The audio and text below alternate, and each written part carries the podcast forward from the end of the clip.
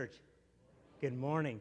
I'd love for you to stand with me uh, for the reading of the Word of the Lord. I'm going to be in Genesis chapter 2. If you could find your way there. I'm, no, I'm not in Genesis chapter 2. Sorry, you're going to be reading from the wrong place if that's where you're at.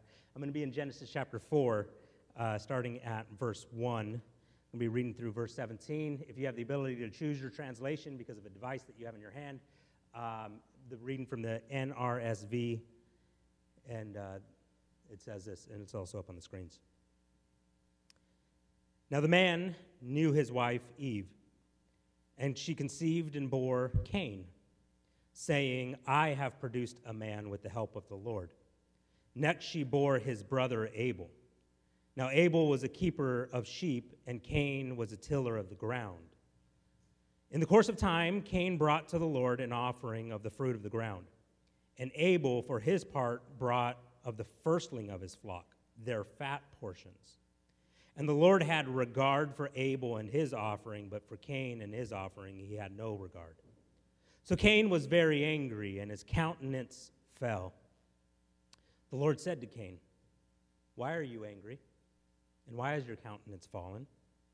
If you do well, will you not be accepted? And if you do not do well, sin is lurking at the door. Its desire is for you, but you must master it. Cain said to his brother Abel, Let's go out to the field. And when they were in the field, Cain rose up against his brother Abel and killed him. Then the Lord said to Cain, Where is your brother Abel? He said, I don't know. Am I my brother's keeper? And the Lord said, what have you done? Listen, your brother's blood is crying out to me from the ground. And now you are cursed from the ground, which has opened up its mouth to receive your brother's blood from your hand. When you till the ground, it will no longer yield to you its strength. You will be a fugitive and a wanderer on earth. Cain said to the Lord, My punishment is greater than I can bear. Today you have driven me away from the soil and I shall be hidden from your face. I shall be a fugitive and a wanderer on the earth, and anyone who meets me may kill me. Then the Lord said, Not so. Whoever kills Cain will suffer, suffer a sevenfold vengeance. And the Lord put a mark on Cain so that no one who came upon him would kill him. Then Cain went away from the presence of the Lord and settled in the na- land of Nod, east of Eden. Cain knew his wife, and she conceived and bore Enoch. And he built a city and named it Enoch after his son Enoch. Father, as we sit with your word this morning, I pray that in, for each of us, that we would know a lifting up.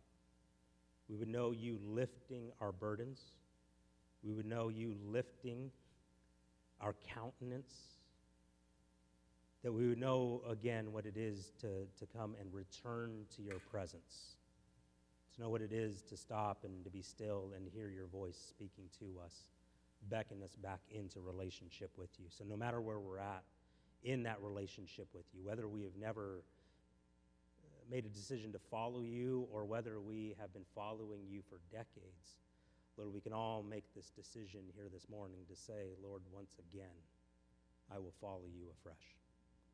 And so we pray this in Jesus' name. Amen. Amen.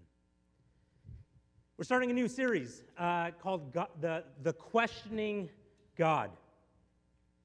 In the series, we're going to be looking over a variety of passages. We'll be going through the series throughout the, the summer season.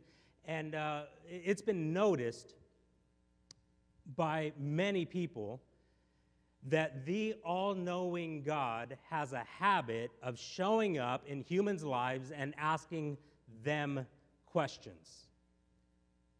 God knows our hearts.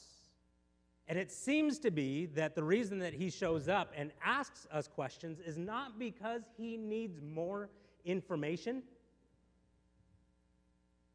but it's this opportunity, I believe, that he gives humanity to stop and to observe what's happening within their own being. That the God who knows our heart is giving us opportunity to stop and pay attention to that which we cannot currently see. And I think the other reason that God asks questions um, is because what he's seeking to de- constantly develop with humanity is a conversational type relationship. And I think that what's often happening in these moments in which God is asking humans questions is that he is also teaching us what it is to pray. That praying merely isn't our speaking to him and questioning him, but a lot of times, prayer is the space in learning to stop and be aware of His voice, the things that He would like to say to us or reveal to us. In this passage that we read, there are four questions that God asks of Cain. We won't go through each one um, but the one that we'll zero in on in a little bit here is the question that God asks is, why are you angry and why has your countenance fallen? There's this invention. There's this invention, and it's likely in your car that, that uh, you drove in, drove to church in this morning. And this invention, I'm not so sure if I love or if I hate. there are these times that every parent has experienced where the siblings are in the back seat and they start fighting with each other. They start screaming at each other. And often what you'll hear is something like this Mom, they're on my side of the seat. This invention is the armrest. And a lot of times you, you put down this armrest. You, you, you tell your kids that are sitting in the back seats, put down the armrest. You stay on your side of the armrest, and you stay on your side of the armrest. And that armrest becomes a mediator, it becomes a barrier, it becomes a boundary for the kids as they're sitting there in the back row of the car. And that armrest is watched with more intentionality than the boundaries of warring nations. The slightest encroachment is a declaration of war. And depending on the sibling, depending on the personality, you'll have one sibling that's sitting there watching that armrest, and you'll have another sibling that will intentionally just put their pinky nail on, on their brother's or sister's side of the back row. Sibling rivalry. Sibling rivalry is a common story that is constantly being given to us throughout the pages of Scripture. And actually, when you look at this passage that we just read, in, in, in Genesis chapter 4, from verse 1 through 17, seven times the word brother is mentioned. Not only that, seven times the word Abel is mentioned, and 14 times, which, if you do the math, is seven times two, 14 times the name Cain is mentioned. Biblical scholars have looked over the book of Genesis, especially Genesis chapter 1, and, and they have concluded there is no possible way that the amount of times certain words are mentioned seven times can be an accident. That there seems to be an intentionality behind that. And it seems like that the author of Genesis is bringing that same theme and that same message forward in Genesis chapter 4 here to say, look at, notice this here because there's going to be a pattern that I want you to be paying attention to. By saying brother seven times, and by saying Abel seven times, and by saying Cain 14 times, the author of Genesis is pulling out a highlighter and telling us there is a theme that I need you to notice. And it is the theme of warring brothers. And from this story forward, when you read, especially through the book of Genesis, is you're going to find that there is story after story of sibling fighting with sibling. It is a way to communicate to us not only that are you going to see this theme throughout the book of Genesis and throughout the pages of scriptures, but you are going to notice this theme in the world around you. This is us. It is a way that that number seven, when you look at ancient Near Eastern culture and Israelite culture, particularly when you read through the pages of the Hebrew Bible, you will no, notice that, that that number seven becomes a number that communicates completeness or fullness. And so to say brother seven times is to say this is this is a story that we all know. This is a story that we all experience. So here's the question that God asks that we want to zero in on. God comes to Cain after an offering is given by each brother, and God asks Cain, Why are you angry? Why has your countenance fallen? A little bit of background to help us understand the, this question.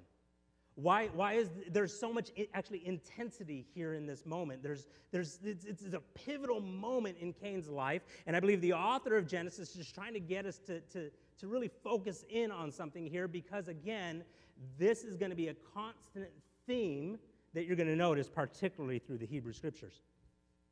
Here the, here's, here's some background that I want you to have in your mind as you consider this question that God asked Why is your countenance fallen? Cain is the firstborn.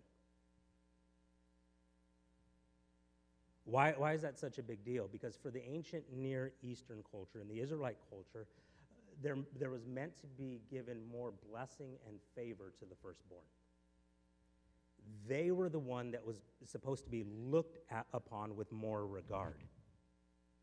So when Abel, the younger brother, is looked upon with more regard, that's going to set Cain off into a place of confusion. Why is this taking place?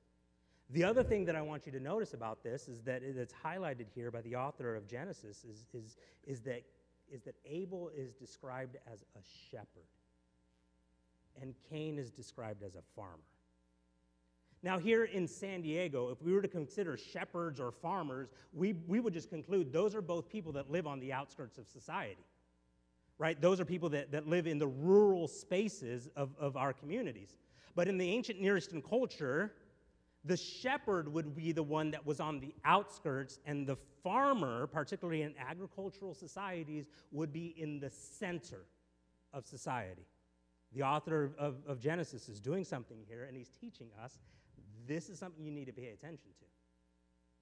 For some reason, the person on the outskirts, the person that is, goes unregarded and unnoticed, that's the one that God has notice for. It would be absolutely unexpected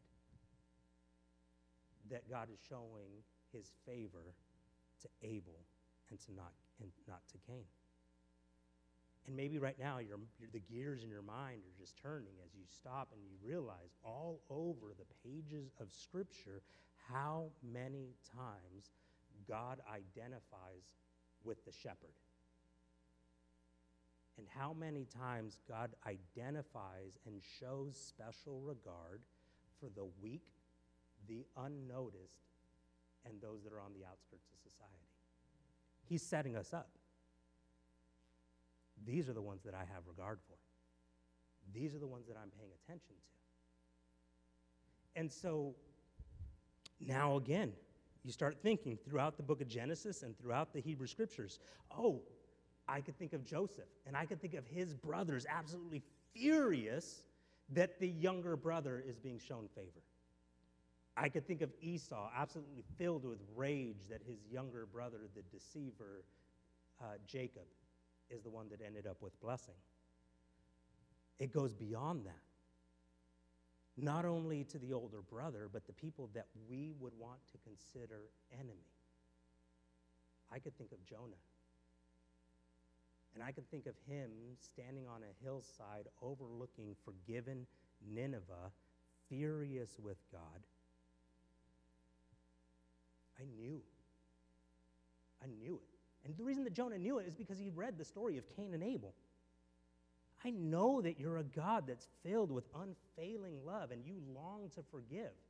I knew that you would treat Nineveh this way, and that's why I didn't want to preach to them because I knew I knew that you would show your regard to the unexpected people.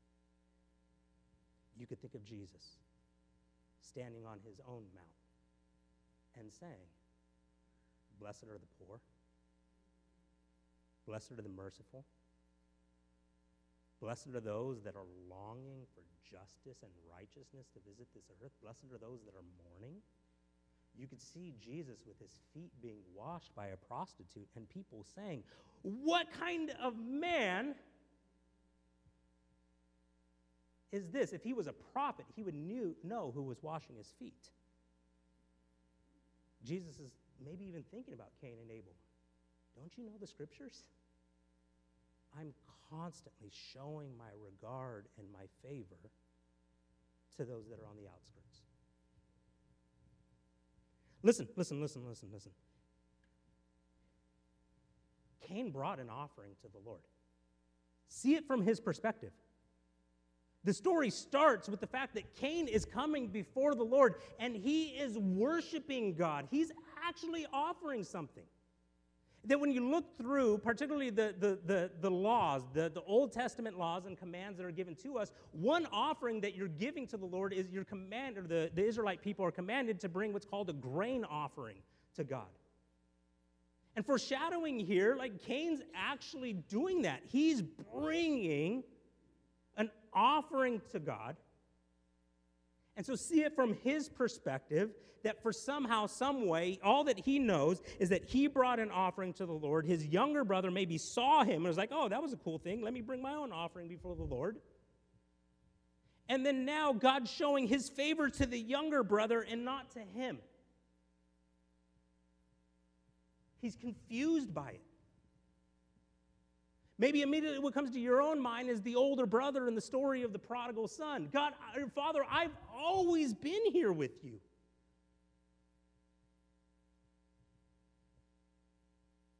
Like, I've been obedient. I've done what was asked of me. And my brother who went off and squandered everything, he shows up and you slaughter a, a, you slaughter the good lamb for him and you clothe him with a robe? How are you showing him regard and you're not showing me any regard? Right? The author of Genesis is painting something here for us. Pay attention to this because sometimes you'll be the younger brother. And sometimes you will, you will love that God is generous there will be other times when you're the older brother. And you you're going to be messed with by the generosity of God.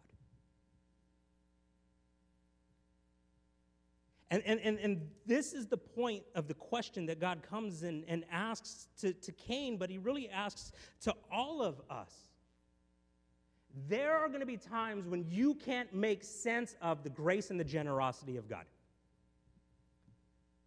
There are going to be times when you observe the world and you're going to take notice that God sends rain upon the just and the unjust.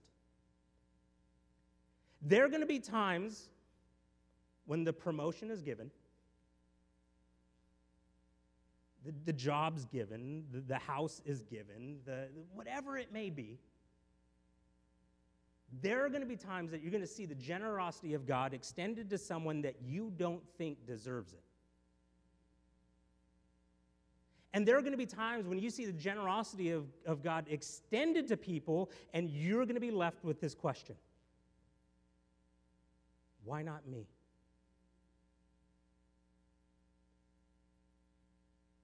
Why not me?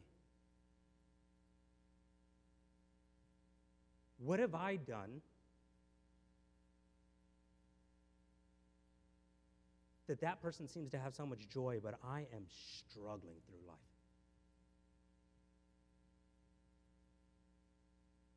What have I done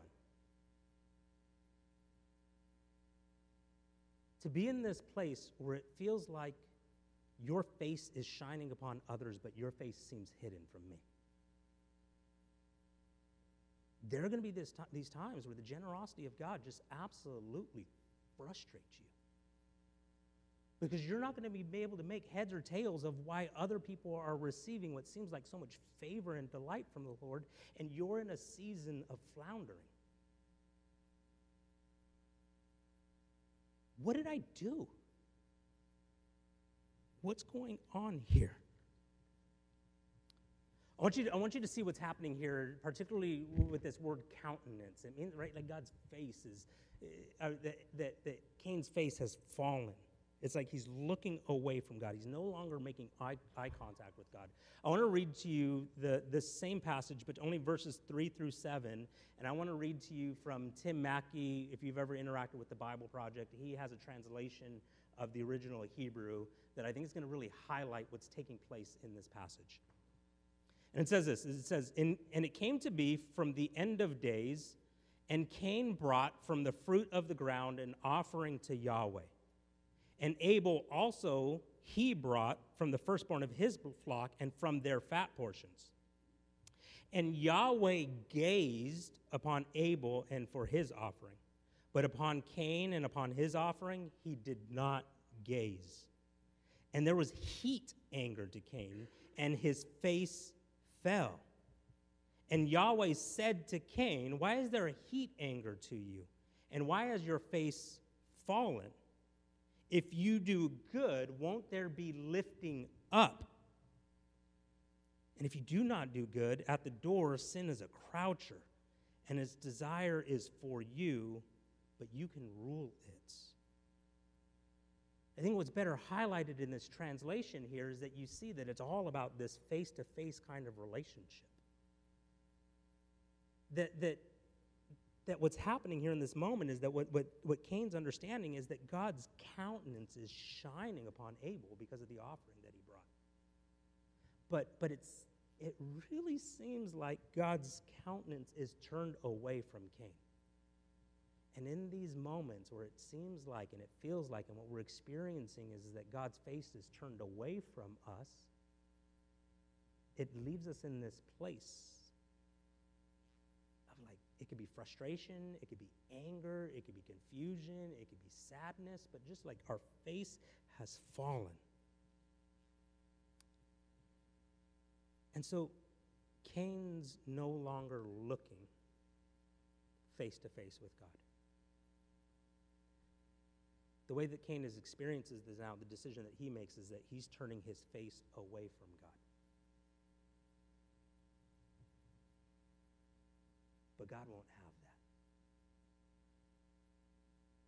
that. And in this space where Cain turns his face away from God, God shows up and he asks Cain,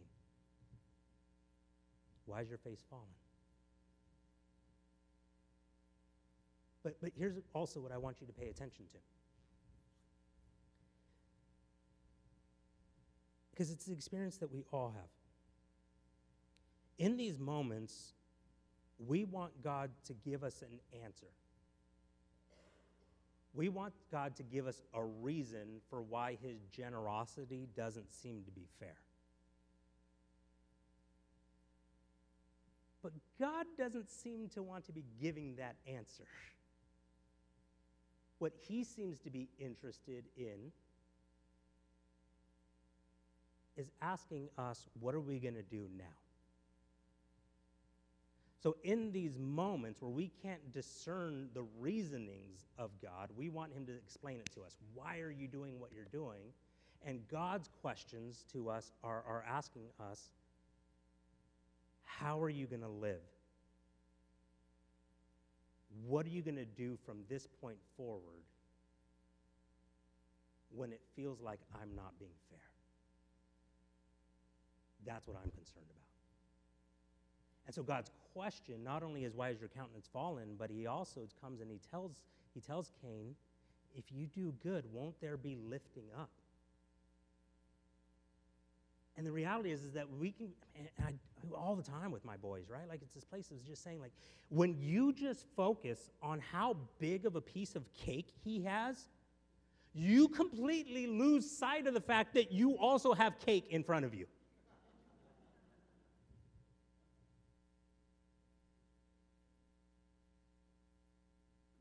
And, the question from, from the Lord is like, you're so consumed with my generosity to others that you're going to lose sight of how generous I want to be to you.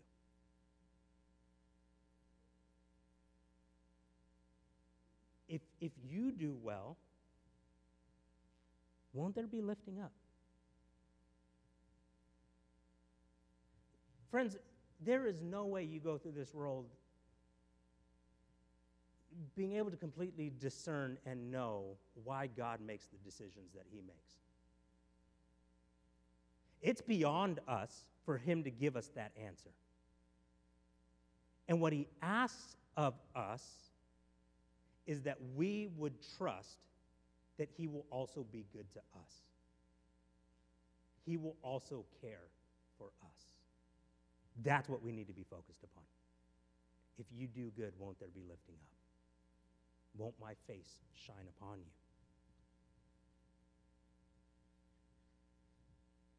And listen, we want God to explain why He's generous to others. And when we do that, we fail to realize that the whole point of being generous is that it isn't fair. It's not supposed to be. He's generous. He lavishes goods and gifts upon people. Let's not try to convince him to stop doing that.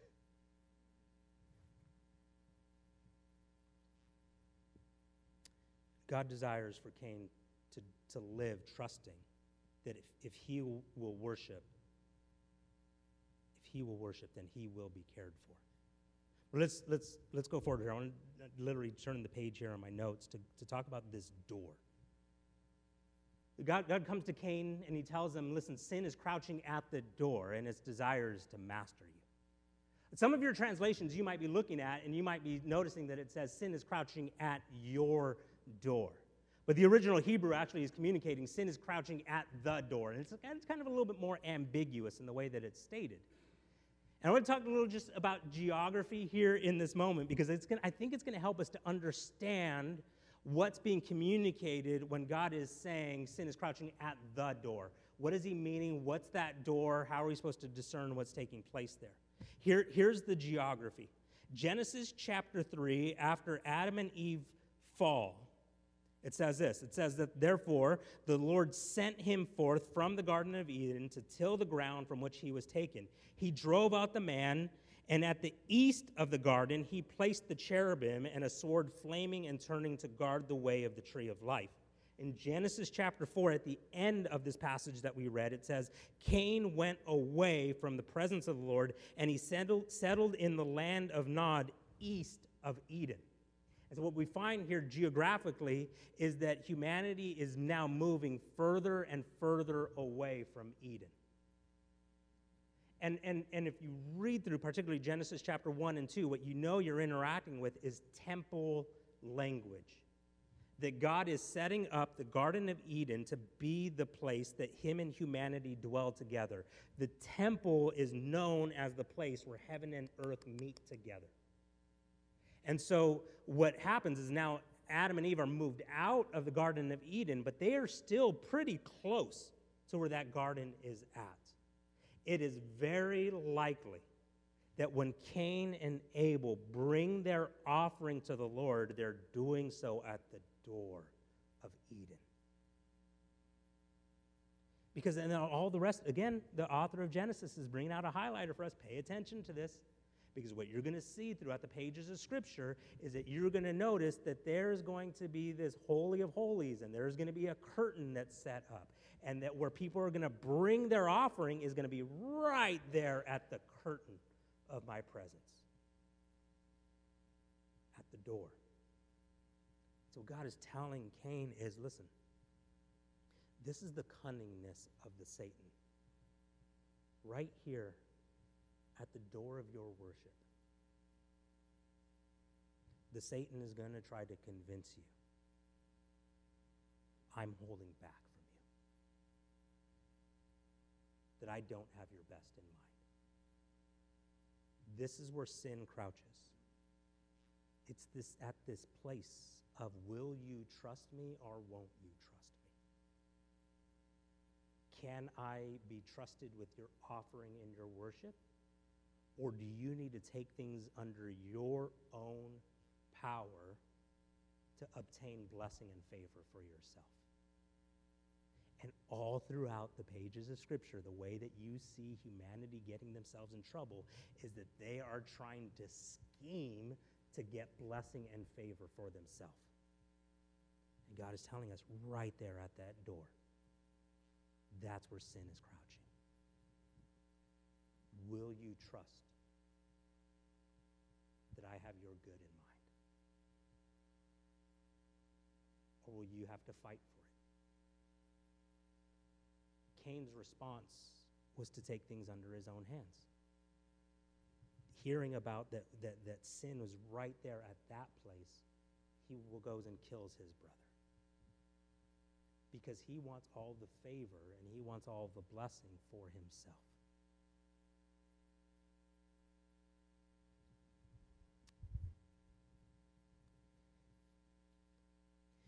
Cain said to the Lord, this is after he kills his brother, and God comes to him and says, What have you done? His blood is crying out. And, and the Lord tells him, You're going to be a wanderer on the earth. And Cain said to the Lord, My punishment is greater than I can bear. Today you have driven me away from the soil, and I shall be hidden from your face. I shall be a fugitive and a wanderer on the earth, and anyone who meets me may kill me. Then the Lord said to him, Not so. Whoever kills Cain will suffer a sevenfold vengeance. And the Lord put a mark on Cain so that no one who came upon him would kill him. Then Cain went away from the presence of the Lord and settled in the land of Nod, east of Eden. Cain knew his wife, and she conceived and bore Enoch, and he built a city and named it Enoch after his son Enoch. Here's what is absolutely fascinating about this story. Cain comes to the Lord in hearing that he's going to be wandering the earth, he's going to be isolated. What he is, is communicating in this moment to the Lord is, I'm going to be left out on my own. I don't have the strength, I don't have the ability to fight for myself. People are going to kill me because of you casting me away. And the Lord puts a mark on him. Mm. People have wondered for as long as the scriptures have existed, what is this mark that he's put on Cain? But again, the author of Genesis is putting a highlight here for us. Pay attention to this.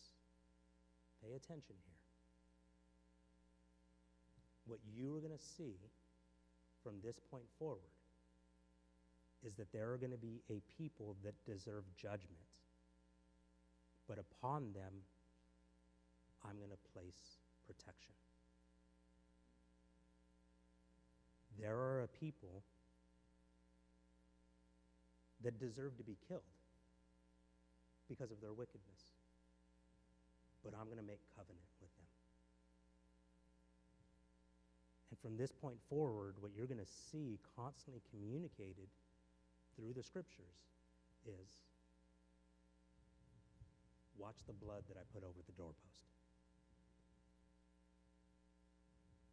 Watch the rainbow that I put in the sky.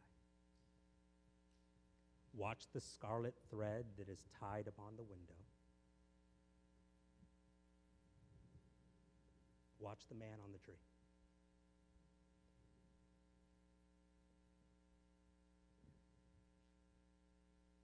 Cain says, ah, This punishment is too much for me to bear.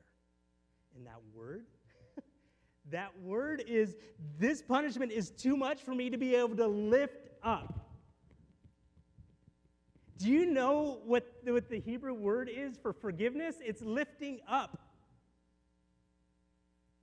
And, and the understanding of forgiveness is, is that, that someone comes alongside and carries the burden for another person.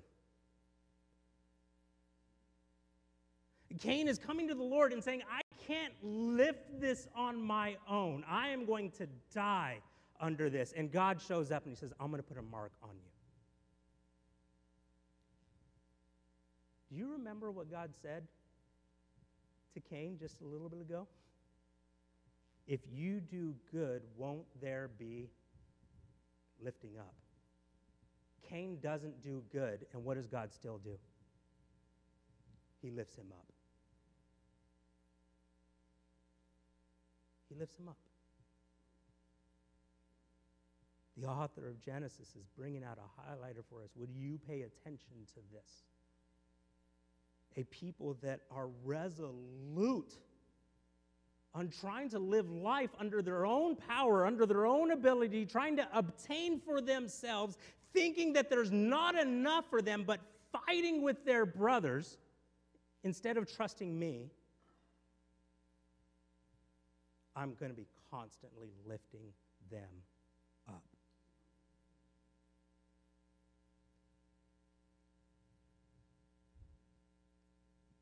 There's this armrest that sits in the back of a seat.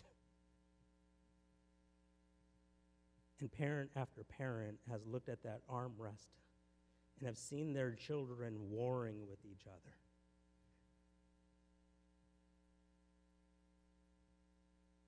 Driven just to these cries of desperation like, why won't you see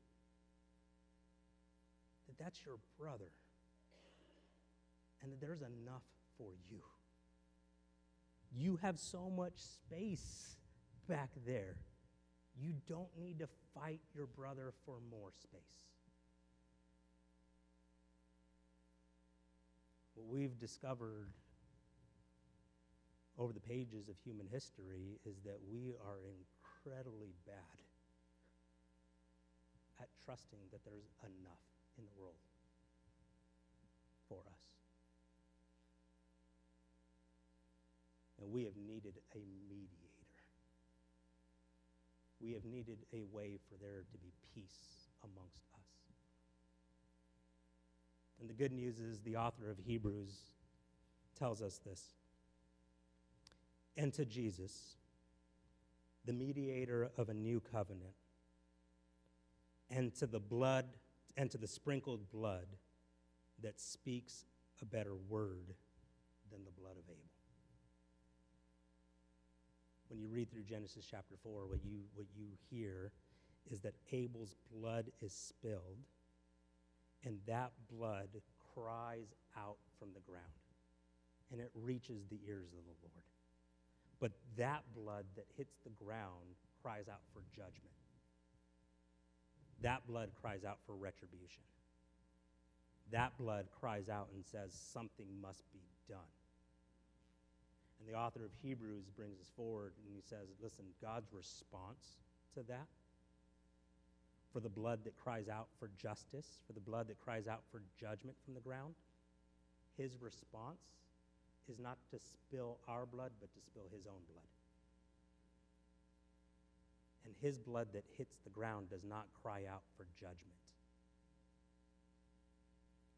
His blood that hits the ground cries out for forgiveness.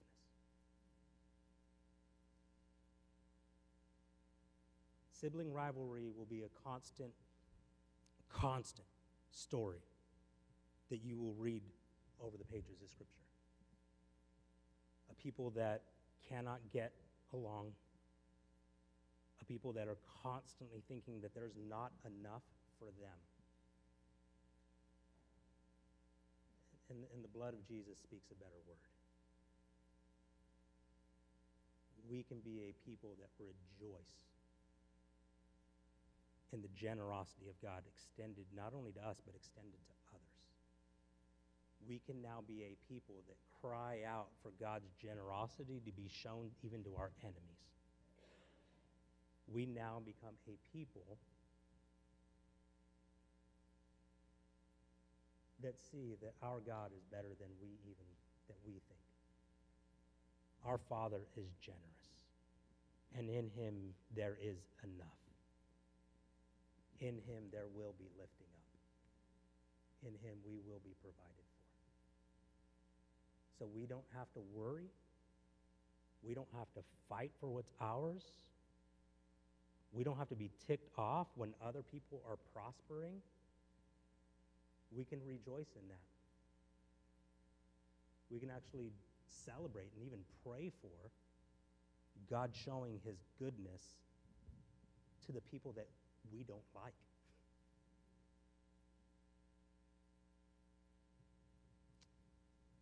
Would you pray with me?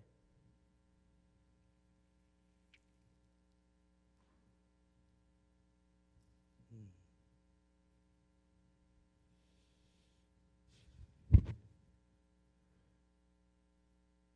Jesus, for any space in our lives where it's currently difficult to trust you, Jesus, in any space of our lives where we've been longing to see your provision, for anyone in this room, Lord, that has been crying out and saying, God, why does it seem like your eyes are not upon me? Lord, may we come to you and, and be resolute again in saying, Father, I will follow you and I will trust that you have my good in mind. I will trust that in you there is enough. Father, would we be a people that really do rejoice in your generosity? God, we come to you, and maybe there's even people upon in our minds right now that we think of that maybe we've been at odds with. And Lord, we ask that you would bless them. We ask that you would provide for them. Father, maybe even in this week ahead, if there's a neighbor that annoys us, we come to you and we say, God, really, would your favor be showered upon them? Father, if there's someone in the workplace that has been so frustrating to deal with, Lord, would you bless them? Would you shower your goodness upon them? Father, if we get into an argument with our spouse, would it be the case that this week that in those moments we stop and, and, and we turn our face to you and in that moment be able to ask your, your blessing and your goodness to be extended to them. Lord, would we trust that you are a God of abundance? And if we continue to follow you, that we would trust and believe that you will lift us up. And Father, for anyone in this space that just finds themselves in a pit today, we come before you and we can even say, Lord, this past week, this past season, whatever it may have been, Lord, we have not been good. There have been things that we've been wrestling with. There are, there are ways that we've given ourselves over to darkness. Lord, we thank you for the good news that even right now we can find lifting up in you. So, Lord, in every space of our lives, every space of our lives, Lord, would we worship you? Would we trust you? And so we pray that in your name. Amen.